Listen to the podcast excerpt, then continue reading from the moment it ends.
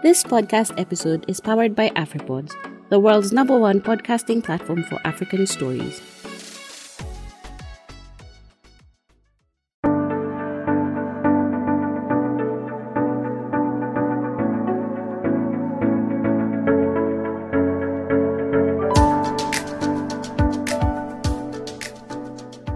Hello, welcome to another episode of The Startup Show by the Kenyan Wall Street. My name is Ali Mwakaneno Gakweli, your usual host. So today I'm sitting with Tanya Ngema, the managing director of Digitally at Digital Divide Data. She's also a board member at CFS Asset Management and is an inaugural technical committee member at Kenya. Not Kenya, the country, guys. the Kenya National Innovation Agency. And uh, we want to specifically talk about, you know, digitally and um, how it's working with digital centers, especially in peri-urban areas in Kenya, to improve their capacity to serve their clients, as well as sort of identify and uh, leverage new opportunities, partnerships with business. Welcome to the show, Tanya. Uh, thank you, Ali. Um, and it's it's I'm glad to be here despite the Nairobi cold. Um, but yeah, thank you for having me on the podcast. You're welcome. Tell us about what Digitally does and why did you decide to call it Digitally just for the benefit of our international listeners? Okay, I can do that. So digitally is a Swahili word for digital. And what we do is a very interesting journey because we've pivoted so many times. So we kicked off this project on the 2nd of March. Uh, I remember uh, 10 days into starting off the project and preparing to go into the field, we had the first case of COVID. Um, so we had to change a lot of the things that we do. But initially, when we kicked off this project, we were thinking about franchising our digital centers. And I'll talk a little bit more about what the thinking has been since then. Um, and then we went into what we call a digital only model mm-hmm. because, of course, of the restrictions and our inability to go to the ground.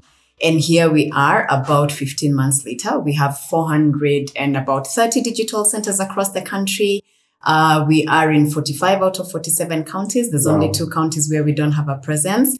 Uh, and it's just been a really, really exciting journey. So let me also talk about digital centers and why we use that term. So you'll probably hear us um, using them interchangeably, either cyber cafe or digital center. So if you think about cyber cafes and the reason why they existed about two decades ago was as a gateway to the a gateway to the internet. Uh, people go in, they sit, they access the internet, they surf the web, they probably access YouTube. And the reason for which cyber cafes were created has sort of been decimated by the fact that almost everyone has a smartphone. Almost everyone can buy bundles. Those costs have gone significantly down. Right. So we've started to call them digital centers because they've diversified what they do significantly. They're not just internet kiosks where people go to access the internet. A lot of them work with schools. They work with the businesses around them. They do some pretty amazing and cool things, which I'll be happy to talk about later. Uh, but that's what we what we refer to as digital centers. Now, specifically with relation to our journey, we support these digital centers and we have a couple of partners who we started working with. And this was initially um, conceptualized as something that would increase digital inclusion, especially in peri-urban and rural areas. And then we also have another KPI, which is creating jobs and by creating jobs, we are really talking about youth employment, and we also talk a lot about diversity and inclusion. Um, so that that was our mission at the beginning. It still con- it still continues to be our mission. Mm-hmm. It's just the way that we are delivering it that is a little bit different. So our model is not a franchising model; it's a network model. We have these 430 digital centers in our network. We support them. We do capacity building for them. We provide opportunities that they otherwise wouldn't have access to, which is our B2B offering, and I'll talk about that a little later. And we also do one of the critical things that we've discovered micro enterprises have challenges with, mm-hmm. which is asset financing. But we do our asset financing a little bit differently. We do not give cash to the digital centers that want it. Instead, we procure the equipment for them. So we do everything all the way from um, vendor engagements, making sure that the warranties are in place, evaluating the equipment, making sure that this vendor is, um, you know, is, is a legit vendor. And for example, if within the warranty period anything happens, they'll be available to service the equipment or to replace it as the case may be. Um, we do transportation and installation, and the repayments kick off um, as soon as the equipment is actually at the digital center and working. Um, so that's how we do asset financing. And then, of course, um, we do other things like we do competitive uh, procurement for the digital centers. We get them prices that they wouldn't uh, otherwise get. And then the third bit of this uh, is bringing them opportunities that they otherwise wouldn't have access to as individual digital centers. Um, we partner with various organizations and they create opportunities for digital centers to diversify their revenues, whether it's using digital platforms to do things like sell airtime and tokens for a commission, or whether it's what we have been uh, pivoting into, which is B2B, um, through what we like to call sort of like an agency or solution center model. So uh, you you guys launched um, digitally smack in the middle of the pandemic uh, 10 days before the before we had the pandemic the first case of the pandemic in Kenya. In Kenya. Yes. So you guys definitely have the what I would call the first hand experience with, with the pandemic. Oh yeah. Oh yeah. I don't know what you have to say about this, but then the pandemic came with it's not digital transformation, but it's really accelerated uh, digital adoption, especially for, for, for many, many services. And, um, you know, right when we're having this conversation, it's just six days since KRA closed the filing of returns, something that is done a lot, especially in the grassroots with, um, with digital centers. How, how do you think the pandemic affected, you know, the demographic that, that you work with, both um, in terms of, of the negative and the positive? Okay, so so you know we've been saying since we launched our project. So of course I was employee 001 and I hadn't hired a single member of staff. Right. And we had to get used to doing things like um, hiring people and working with them for long periods of time without ever actually meeting them face to face. So I remember we joke and we say, I actually met um, my team members um, six months after we'd already started working together because we realized we had to do something socially distanced. Um, so it forced us to think uh, a little differently. Um, in terms of our digital centers, there's a bit of a silver lining in there. Uh, and let me explain a little bit more. So, from a high level perspective, um, our digital centers were significantly affected in terms of their revenues. So, if you think about cyber cafes or digital centers, as we prefer to call them, who are the people in peri-urban and rural areas who go to a cyber cafe for services? It's young people who have completed a diploma, a you know their bachelors etc they want someone to help them put together a cv because they're starting to do job hunting right. or it's a salesperson who has been sent into the field he needs to go into the digital center and print some documents because he needs to go for meetings or he needs to go and address a couple of people in terms of selling the offerings um, the other people are, you know, young people who want to do things like gaming and they want to come into a digital center that has those facilities. Um, restaurants, because these digital centers work with a lot of um, the local community mm-hmm. and they work with a lot of people in the hospitality industry. Uh, I'm curious whether if I say restaurants, you would be able to know what digital centers do for restaurants. I have no idea. okay, they design the flyers, design the ah, menus, uh, signage, external and internal signage. Uh, they design signs for people. So a lot of them actually do serve um, hospitality industry, mm-hmm. uh, hotels, restaurants, and then schools are another big client for our digital centers. In fact, for some of our digital centers, uh, the revenue from schools makes up between 30 and 40% wow. of what they make. And the reason for that is when all e-government and e-citizen services were taken online, all schools now get everything uh, through electronic means. So if it's exams that need to be printed, assessments, marks need to be uploaded, teachers' assessments need to be done, it all needs to be done via computer. And while we take it for granted that in Nairobi, every school has at least a printer, even if it's the most basic one and a computer, in those peri-urban and rural areas, and this is public schools, they don't have any of that equipment. So they had to create relationships with digital centers or cyber cafes and they do printing for them. I remember in March, we went into the field and we walked into this digital center somewhere in Meru and these guys, they had like a truckload of paper being offloaded and they had three large format, large scale machines just printing exams. And this guy, he works with like 10 schools around him. So he's the one who does all their assessments, all their um, printing of their exams. He helps them upload the marks. He helps them do their returns to the Ministry of Like it's Education. literally the heartbeat to digital connection Yeah, there. yeah. So imagine when we have a pandemic and there's a lockdown Mhm. or schools are closed, they lose 40% of their revenues straight off the bat, right? Or when uh, the hospitality industry is the one that was probably the most affected by these pandemics because of all these restrictions. Um, if you lose your customer who you probably do menus for like every month or you do flyers for or you do they renew their banner every couple of months that's a significant part of your revenue. On the flip side because i talked about a silver lining i think what it did is it it forced um, these micro entrepreneurs to really think about other ways of being and other ways of doing and other ways of getting business that don't necessarily rely on people walking into your cyber cafe and for us, that was really a blessing in disguise because they were more open. When you've lost 50% of your revenue, you're open to speaking with someone who wants to partner with you and potentially show you a new way of doing things. So I remember when we kicked off, one of the first offerings we did was a course we call Design by Digitally.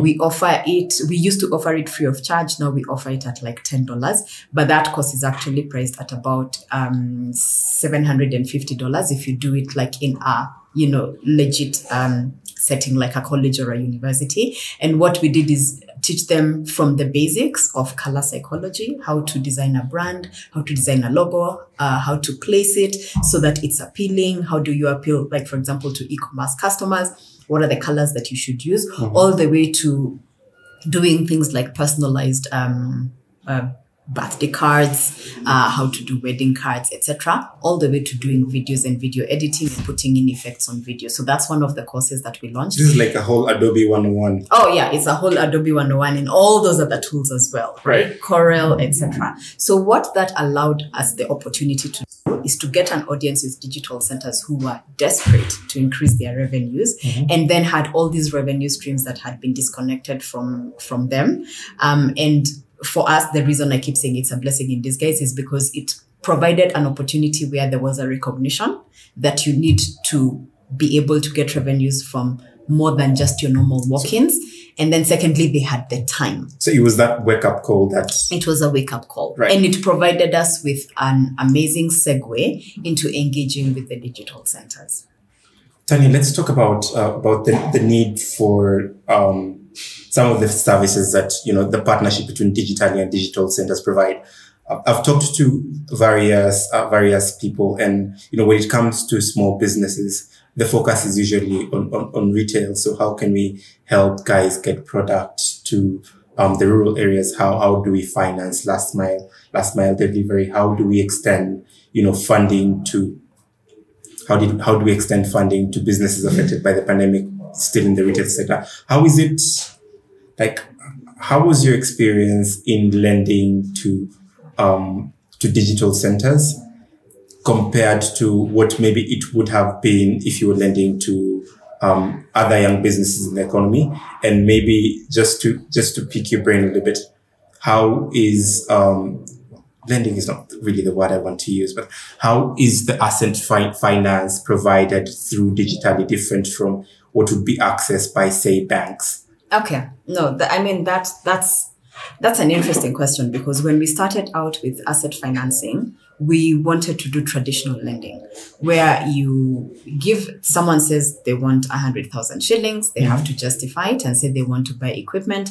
You give them the money and then you know the re- you you either decide whether you're going to give them a grace period or not and the repayment kicks off.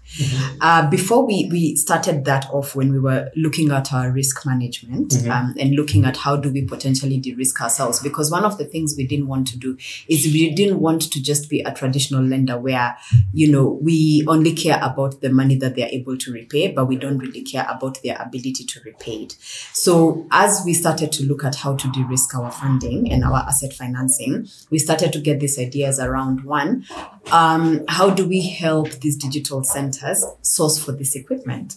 Who when we are when we walk into a store that sells printers in nairobi for example coming in as an organization vis-a-vis an individual um, owner of a digital center who's going to have more clout, who's able to negotiate for better discounts. Right. So that's what got us on this journey of lending. But we also have some a couple of differences. So I did allude to the fact that we do not give them money. We give them equipment, and even that process of giving them equipment is very extensive and um, it's pretty thorough for us. In what way? If, for example, so let me give you an example. We did financing for videography and photography equipment for digital centers in in the last quarter, right? Now, when uh, when a micro entrepreneur has the opportunity to get equipment that is professional level equipment, they will of course say yes because for them, one, they are opportunists to a certain extent, and I don't mean opportunists in a bad way. It's that entrepreneurs, when they see opportunities, they really just run for them. But secondly, um, for them, owning equipment, owning a physical item, is potential collateral in the future. So if we give them the option, for example, to get all the equipment and it cost about half a million shillings, they would probably take all of it. But what we do is we evaluate the specific short-term needs of this digital center within the next six to 12 months. So what, what, for example, if a digital center has been taking um, passport photos, with a small camera and they want to expand that offering, we look at what kind of clients do they get. Are they currently doing editing of videos for their customers because they've seen them take photos and maybe they want either photos retouched or they want some video editing done. Right. And then so we look at you know how much one whether they've done some due diligence and market research to justify getting this equipment and then whether they have an idea of what it's going to take for them to create sustainability from this new revenue stream so if we buy them a laptop that you know has capabilities to be able to store a lot of to have a lot of storage so that they can store their videos. But um, they also probably need a professional level camera. And i don't want to mention brands but think about any professional level camera that can take photos at a wedding at a funeral etc and then maybe they also want like um, one light box or whatever it is they're called. They're godox boxes right? Um, so say someone wants to do like a basic setup at their location that is probably what we'd get for them Right. but if you look at the spectrum of what a videographer or a photographer can do, we could easily run into the millions of shillings in terms of buying them equipment. So we make sure that we give them the equipment that they need to help them grow to the next level without overextending themselves financially and without um, getting equipment that is going to gather dust at the corner of the studio because they hadn't really thought their expansion through. So we provide a lot of guidance in terms of how do you get from owning the equipment to actually getting customers? How do you market? How do you make sure that you're able to make their repayments? Because we also don't want to put them in a situation where they have to access other loans to repay our loans. what I'm getting from you is um, like there's there's this aspect of lending where you literally assess the need of the digital center and finance that need until another need comes. There's, there's that growth Yes, aspect. and we have the opportunity, for example, for upgrades. So if you got a light box, a small light box, and um, professional level camera, and then six months later you discover you need, I don't know what photographers and videographers use, but let's say you need a big light box, then you can come back and if you've shown consistency in your repayments, we can get you that additional equipment. And then you might probably get to a place where you need a computer that's loaded with all this amazing software that allows you to do like super quick and super amazing videos, mm-hmm. then we can help you procure that. But the other part of the process is that by taking the responsibility for engaging the vendors and negotiating for discounts, Right. we are able to get better prices. But also, we take a lot of the groundwork away from the digital center. Mm-hmm. So, if you imagine a digital center that is in Busia and they want to come to Nairobi and buy a photocopier so that they can serve the schools around them better they probably now you can't travel at night so they will probably need to close their cyber cafe or leave it to an attendant.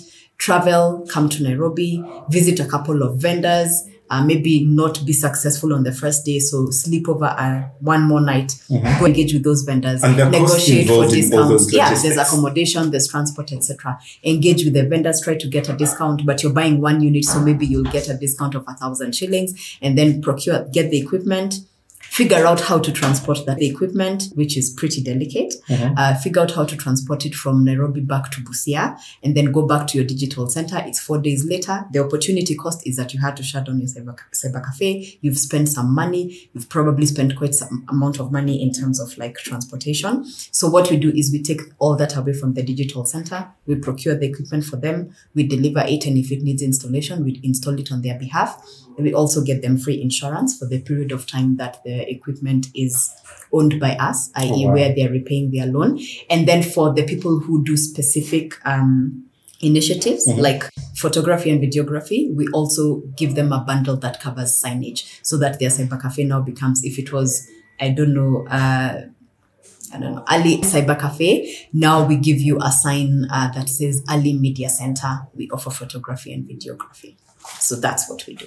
Tony, let's uh, now that you've mentioned Ali Ali Cyber Cafe, say I want to open a cyber in our in our rural home. Um, where where would I likely come from? Somewhere deep in, in, in you know in, in you know Kwale. Like, what is the procedure that's there for me to you know for me to reach out to you guys and then for you guys to assess the need and then um, help me get that equipment and then we work that relationship up until I'm able to pay back and then we can we can start or we can grow the relationship further. Okay. So a little bit of a disclaimer. Okay. And this is for all the people listening who want to open new digital centers. So we have a strict-ish criteria for mm-hmm. the digital centers we work with. One, they have to have been uh, in business for six continuous months because we need to see that they have identified that there's a need for the service they're offering on the ground, right? Right. So they have to have been in existence for six months, and then they have to have some basic equipment, um, at least uh, two to three computers, and they have to have a scanner, a copier, and a printer. Right.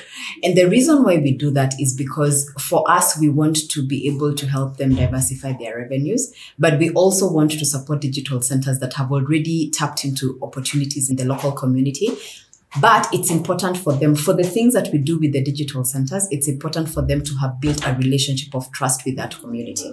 I'll talk about our B2B a little bit more. When we do our B2B, which is a recent pivot, it's a couple of months old, where we work with clients who have reached out to us because they want access to digital centers for various things. Mm-hmm. Some of the things that we entrust to the digital centers are going to be things that you're likely to be more successful at if you already are known in the community and there's a level of trust. For example, if we are running an awareness campaign for a client who is doing affordable eyewear, for example, because Right. that's something that we've done in the past. Um, are you, as a person who has been approached on your way to work, are you more likely to go to a new uh, cyber cafe that you've never heard of, or will you go to a cyber cafe that has been doing printing for you, retrieving your pin for you, uh, helping you register a business? Who do you have a more level of trust with? Definitely someone who existing. has someone who's been there. Yeah, so that's the reason why we only work with digital centers that have been in existence for six months. In some exceptional cases, uh, if someone gets referred to us and they've shown a lot of potential for being in the market for three months, we could consider it, but we prefer uh, six months. also, months. because we are entrusting our name and our brand to them, and with our clients, we are entrusting for them to have sort of like a seamless working relationship with our clients. So um, I feel like we've, we've explored uh, asset financing quite enough. Maybe just to expand, to understand more of scope of the other offerings you have for digital centers. Okay. Um, I'm specifically interested in, in visibility because I did marketing, you know these things. Okay. All right. So visibility is interesting, and my background is finance. So I'm going to answer the question and hope that we are talking about the same things when we refer to visibility. So let me talk about the other two things, and then I can talk about visibility. So we've talked about asset financing. Mm-hmm. The other value prop that's a big one is capacity building. So remember when we talk about cyber cafes, we also want to give them some legitimacy because sometimes people hear cyber cafes and they have this very visceral reaction, like it's a hole in the wall, right? So it was important for us to give them some legitimacy. And that legitimacy comes in forms of, for example, training you how to even do very basic bookkeeping so that you can establish whether you're profitable. So that even in the future, if we're not in the picture, you can go to a bank and you've been keeping your records so they can actually take you seriously and potentially lend to you. But also we've worked with, you know, various organizations. We have partnered like with KEPSA, uh, where um, our digital centers got an online presence and they were on a partnership with Google through Africa 118. And through that partnership, some of our digital centers, I think maybe like half of our population, now have landing pages online. And then we also train them, for example, we help them recruit. So we either organize with the TVETs and technical institutions around them Mhm. to give them access to their really good candidates who can potentially be attendants of digital centers. And this is one interesting thing. For quite a number of digital centers we've been to and cyber cafes, the people who own them actually worked in a cyber cafe before and discovered that there was potential and went on to open their own digital center. And some of them still have relationships with their former employers, they still do work together, etc. So that is the capacity building. I've talked about design by digitally. We do training, we do marketing online. We have digitally chats uh, about a, twice a month where we invite guests to come and speak to them about how to build a micro business, how to tap into opportunities in the market, how Right. to market yourself better. If you have a landing page on the internet, how do you capitalize to get business, right? So that's capacity building. Then there's a piece around B2B, which is probably going to plug into the aspect of visibility. So B2B can sometimes be complicated for people to understand. So this is how we like to simplify it. Think about agency banking. Agency banking came about because uh, financial institutions wanted to have a footprint and a presence across the country, but didn't want to invest in the infrastructure or the other fixed costs that come with it. Hiring staff, renting a place, paying salaries, uh, doing branding, etc. Right? That's why agency banking exists. So you use other locations that are not necessarily identifying as banks to carry out some of your services that you can outsource. In the same way, we are working with digital centers to access B2B clients that they otherwise wouldn't have access to. So let me talk about a common one, which is out in the public, um, and it's Copia. We have some of our digital centers who are Copia agents, but we also are partners with a bunch of other people. Right. We've worked with uh, Shujaz Inc. to test their learning management system in remote areas when there was a lockdown and they couldn't test that content on the ground. We work with PesaKit, who um, do uh, airtime and tokens, etc., and the digital centers earn a commission. Right. And then we've worked with um, new organizations that want to test their value proposition, like Dot Glasses. Now, what functions do the digital centers play? Right? The digital centers act as visibility points because we negotiate with them to display the posters for these various offerings. So, like with PesaKit, each of our digital centers, or at least most of them, next to our signage on digitally, they also have a flyer for PesaKit that tells walk-in customers you can buy airtime here, you can pay uh, for your KPLC tokens here, you can pay for other tokens here, you pay, can pay for GoTV, etc. And the digital center earns a commission.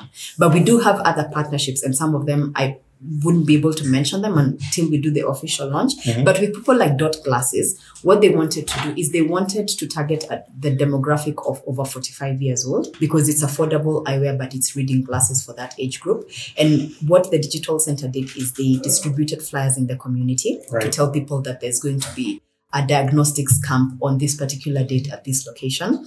They went to the places where they would be able to access that demographic. They did awareness. They talked to people on the ground in terms of what's going to be happening on that day. So on that specific day when the medical camp was happening, by the time the client actually got to the ground, the digital center already had an influx of people walking in with those specific conditions that Dot Glasses wanted to be able to solve for. And then we also were able to help the client validate the product, validate the price point, and then also uh, um, visualize what a distribution model that involved digital centers would look like, including storage. Now, with other clients, they want awareness. Uh, are institutions, they could be early stage enterprises that Right. are like in the three, four year stage. They've tested their model in Nairobi. They've raised a bunch of funding. They now want to expand. But what are their alternatives? One, you can hire field agents to go to the ground. When field agents go to the ground, so say today MediaPal decides you want field agents to go to the ground and sell a product. You'll give them a territory to cover, which means that they're going to go to the local town centers, give people flyers, talk to a few people, go to the next location. If they stay in the field for two months, it's going to cost you a whole bunch of Right. money, right? Which means that today, if they were in Murang'a, tomorrow they'll be in Embu. If there are some people who had been given flyers in Murang'a or you had talked on radio, and they were not able to make it on this day that the field agent is there, it means that that opportunity is gone. And people will not pick up the phone to call the organization to say there's something they were interested in. They'll just let it go. Um, then when these field agents get onto the ground, they look around, they start to identify where are these ideal people that we want to find, where are they likely to be located. So they're having to do their groundwork when they get there. The other alternative is you could use a digital center. A digital center is in a specific location. One of the really strange things that we discovered when we went into the field, we'd get to a really remote part of Kenya and we'd look for this place using the pin and the pin would keep pinging in different directions. But if we stopped and asked like a boda boda guy or a shop, kuna cyber cafe hapa karibu, meaning is there a cyber cafe close to here? Right. They would almost always inevitably point us to the cyber cafe we wanted because cyber cafes have become like almost a landmark in the community, right? So you know, so this is a physical location. People know the physical location. If you're running activities like awareness, you can actually have continuity of your activities such that instead of having um, awareness activities just today, you can actually carry them out over a week. Then, in terms of the digital center, they are not going to to charge you a whole like significant amount of money because the arrangements we have in place is where we are able to help you as a client save money, but the digital center also makes money. So we put together a package that is so competitive in comparison to sending people into the field, like the field agents you would hire.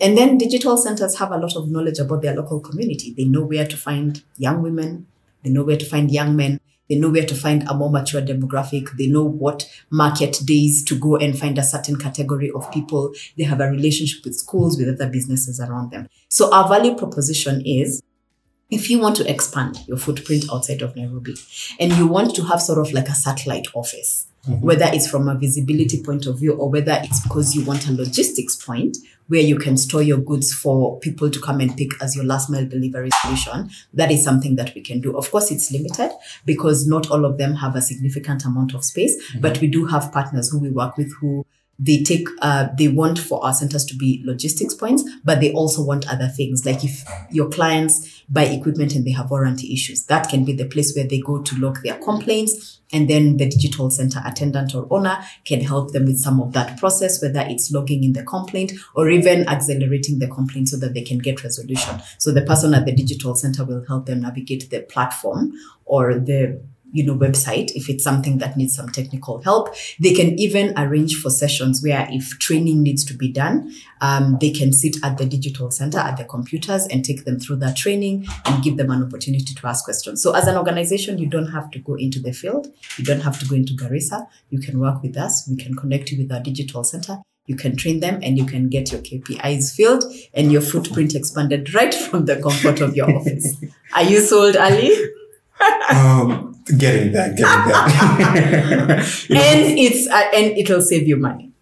Be- before you're know before before no before we get there you know i have to you know before you enter into any business you have to understand the challenges of the ground Yeah. and um, you you guys have a footprint of over over 400 digital centers distributed pretty much across the country I mean, it's Yeah. 45 out of 47 counties that's Yes. that's impeccable by the way what are some of the challenges that you've experienced you know working with with digital centers across the country and uh, this is with reference to you know um, the offerings you have all the way from um, from asset finance to sort of breaking down what digital is, you know, in Nairobi terms, all the way to someone in Chamahoho or someone in Murang'a. Oh man, how much time do you have? Um, so let me start with what are the things that break our hearts. Just um, last week, maybe, or last month, we have a couple of digital centers that were in places that had been um, earmarked for demolition. And their digital center, in fact, one of our, the people in our network, they lost two digital centers Jesus. within days of each other. So this is the thing. A lot of micro businesses that rely on walk-ins will be located in places where there's high foot traffic, which could also likely be those places that are being earmarked for demolition, right? Mm-hmm. So we have had maybe five to eight of our digital centers being in that direct path of the bulldozer. And if they're lucky, they salvage their equipment. If they're not, It's gone. they lose quite a bit of it. That is probably the thing that breaks our heart the most because mm. that person, that young person has lost their livelihood. They've probably lost equipment. They have to start from scratch. It's absolutely heartbreaking. Um, when the pandemic happens and there's a lockdown or a restriction or some other kind of economic impact, our digital centers feel the impact immediately. If schools are closed today, that revenue stream goes from 30% of your revenues to 0% of your revenues, right? So mm-hmm. those are challenges. And because we want them to create jobs that are sustainable, so we want them to hire people, not temporary, but permanent, and be able to pay them a living wage, that interferes with that KPI, right? Okay, what were the challenges that we have had? Now we don't experience this much, but at the beginning, there was a significant amount of mistrust from the digital centers. They couldn't understand why we were offering to support them and become their friends and partners, and we weren't charging them. So you just Right. came, you just came here with Yeah, money and you want just, to give us We and just, you don't want well, we're not giving them money, but we're giving them all this support in kind that Right. you can translate financially and it's not cheap, right? So there was a lot of mistrust and it's just taken us a significant amount of work to get to the place where now there's no mistrust. Now we are actually partners. And I think at every turn, they expected us to start charging them to be a part of the network. Subscription models don't work in Africa from a network perspective mm-hmm. like we've talked to other organizations that have tried it people would rather lose out on 10,000 shillings of potential revenue than pay a thousand shillings to be part of a network those models just don't work here so that was not how we were going to make Why, money why and you become think, sustainable why do you think they don't work? i think it's Just consumer business. behavior Right. I think it's just consumer behavior. And then the other thing that we discovered is that if, if you're trying to to get digital centers or any micro enterprise to pay for something that's intangible, it's an uphill task. The minute you introduce it's a table and I'm selling it for a thousand shillings, they can see, feel, and touch. They will pay for it even if the cost is overinflated. But they will not pay for services like, oh, be part of this network. Even though a lot of our digital centers probably make between 10 and 20% of their revenues from the network, like troubleshooting for other digital centers. Mm-hmm. Like we have KRA agents mm-hmm. who are cyber cafe owners on the network. They do troubleshooting for a lot of them and they actually choose what to charge. So within that network, there's already money that is flowing, But then but they will not, it's not pay. as visible on the onset. It's not as I don't know. I think it's a little bit of short-sightedness, a little bit of being opportunists, but that's consumer behavior and that's entrepreneur behavior, and we've sort of gotten used to it. So mistrust was a big one that we had to struggle with, but I mean everything else we've pivoted a million times. We've launched things, cut them short, dumped them, launched other things, varied them. Um, I mean, it's just been an interesting journey. Um, with regards to financing, it's going so far so good. We have allowances like if you're struggling as a digital center owner and you have financing and you need to make a repayment, talk to the credit committee before your due date comes due. Give them a plan for how you're going to make sure that you don't fall too behind. So we have those allowances that maybe a traditional financial institution wouldn't have. But again, as I said, you know, we walk this journey with them and we support them. huh? Mm-hmm. So at every step of the way, if someone is having challenges, you have an account manager and you've spoken to that account manager at least once in this quarter, call them and have a conversation with them. If you're struggling, just let them know. Tanya, as as we approach the close of podcast, uh, what do you think? Because of course, the agency model needs to be replicated a lot in, in markets that want to expand to rural and, and peri peri urban populations. And this is not a Kenyan thing; it's a, it's a sub-Saharan Africa thing. What would you tell businesses that are looking to sort of use partners like digital um, centers? Well, you can either work with people like us who have created that network. Kenyans. Well, but I mean, if you're in, I don't know, Southern Africa and this model doesn't exist, mm-hmm. I mean, you really don't have too many alternatives. You probably have to recruit them yourself. Because remember, we had to do like a lot of recruitment for them to be part of our network and then to establish a common ethos from which they operate on, which kind of gets them to be more open to the things that we introduce and the partners that we bring in. I mean, you can approach them individually, but you know, one of the things that is our biggest selling point in terms of our network is that it's a network with other businesses that have shared values. So that shared values perspective gets them to behave in a certain way that we want them to behave. Right. You know, integrity. Imagine being kicked out of this network. You would lose access to all these people who you share ideas and motivation about how to run your business in the rural areas, you know? Mm-hmm. Like there's got to be for them or any business or any group of people or any community to behave in a certain way, you have to give them more reason to stay in that community and continue to belong to that community than if they were out. So there's like no direct answer, but recruiting a network like this is is amazing and it's interesting. But working with individual like digital centers or cyber cafes is probably more of an uphill task because you want the power of the community. Mm-hmm. So unless there's someone out there who's willing to build a network like this, then I think because you see also digital centers they, they have this excess capacity. They have computers they have access to internet etc that maybe shops don't have. Mm-hmm. But shops have been the major target in terms of merchants for a lot of organizations. Right. that's who they want to acquire. But a shop will not have access to creating like a mobile hotspot if you want people to gather in that location and access the internet to test your app So something that would require um, movement of information up and down at the same time would probably be better suited for and tech digital. savviness, And tech right? savviness. Because what our digital centers bring is that they are tech savvy. They do training. They already are integrated into the internet space. They, in fact, we call our digital centers digital translators because they translate the digital world for those places where access to the internet is not as seamless as it is in Nairobi. Right. Yeah. So yeah, so we are your solution. There's no one else. Really, really love to continue um, this conversation. Maybe later we can hold another discussion on just the role of different different partners in the in the ecosystem in just um, leveraging digital centers um, to sort of create more opportunities for for young people in in the peri-urban. I'm used to calling them rural. This it's fine. You can, struggle. yeah. It's just I I know, and you know, by the time we are talking next, I'm sure we will be able to disclose some of the clients that we will have made the announcements on, and you'll probably have seen something in the media. So I look forward to that. I, I would love that. For listeners, that was Tanya Ngema, the managing director of Digitally at Digital Divide Data. They're doing an amazing work with digital centers all over Kenya. Thank you for joining today's episode. See you next time.